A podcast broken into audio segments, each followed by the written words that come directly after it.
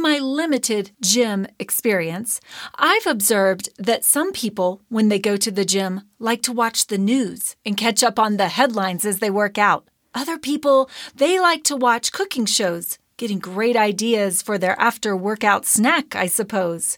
Still others enjoy watching their favorite drama. I personally enjoy watching home improvement shows.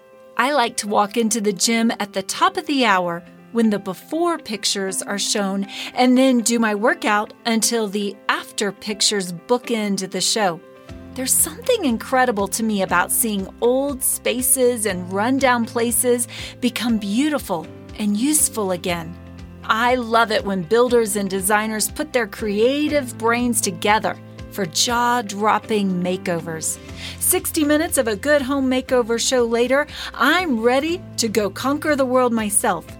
Thing is, this is exactly what Jesus wants to do in your life and in mine.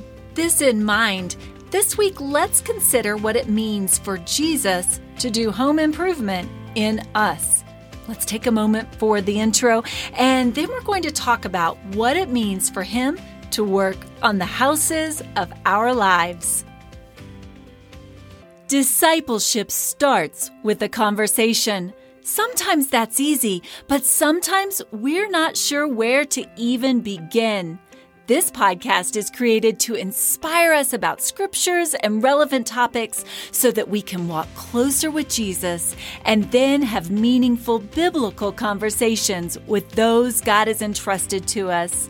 Hi, my name is Tasha Williams, and I'm the founder of the Family Disciple Me Ministry.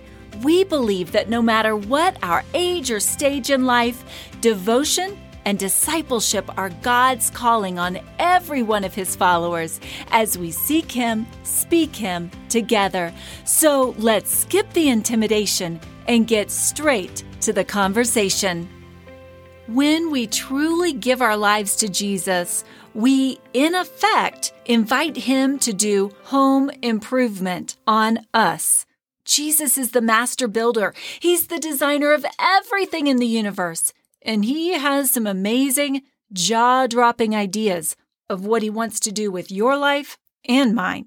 He invites us to hand over the keys of our lives to him so he can get started working in us, starting with the foundation. Years ago, my husband and I experienced this in the physical realm. We bought an old farmhouse that was a definite fixer upper. It was in such bad condition that it had sat empty on the market for almost two years.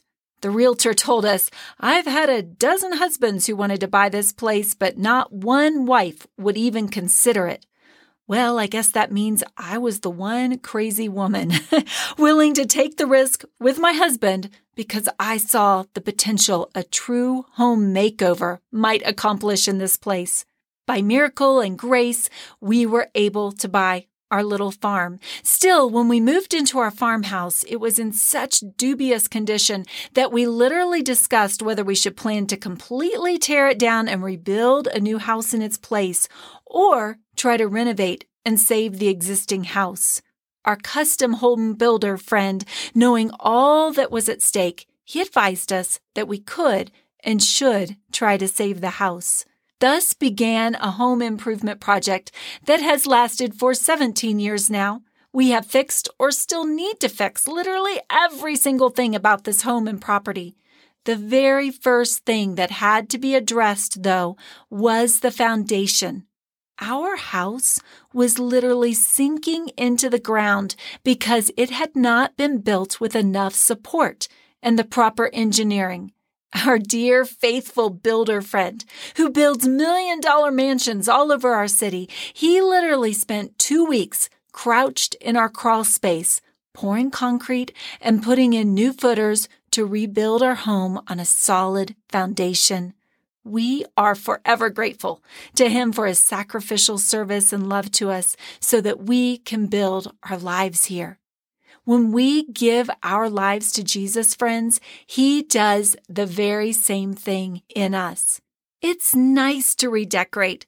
It's great to redesign and put new pictures on the walls and furniture in place. However, for a house to have true, lasting beauty and stability, we must have a foundation that is secure. This is what Jesus was talking about when he said, Therefore, everyone who hears these words of mine and puts them into practice is like a wise man who built his house on the rock.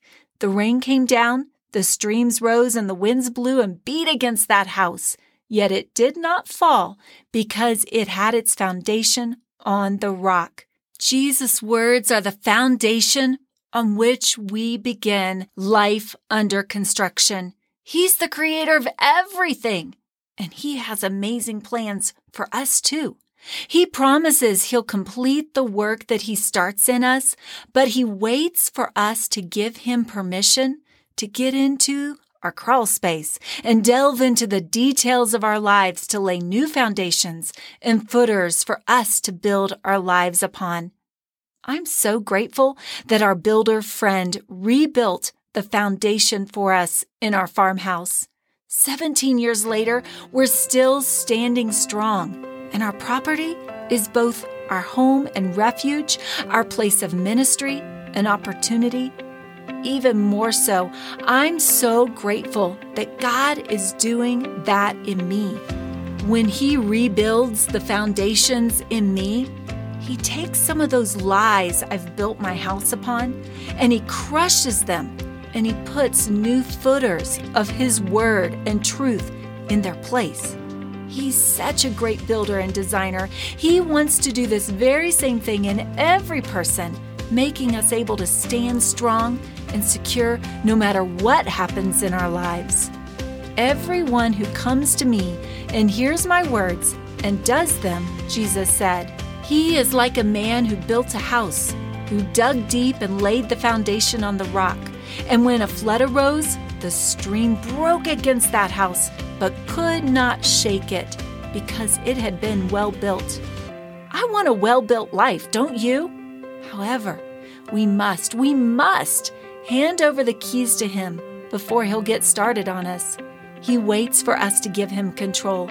He waits for our permission before he starts pulling out the old support beams or taking the sledgehammer to our lives.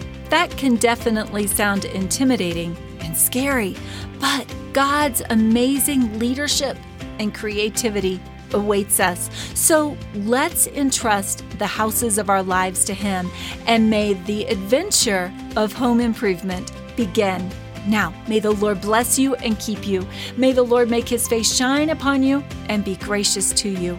May he turn his countenance toward you and give you peace. Be encouraged, my friend. Until next time, keep building your life on Jesus.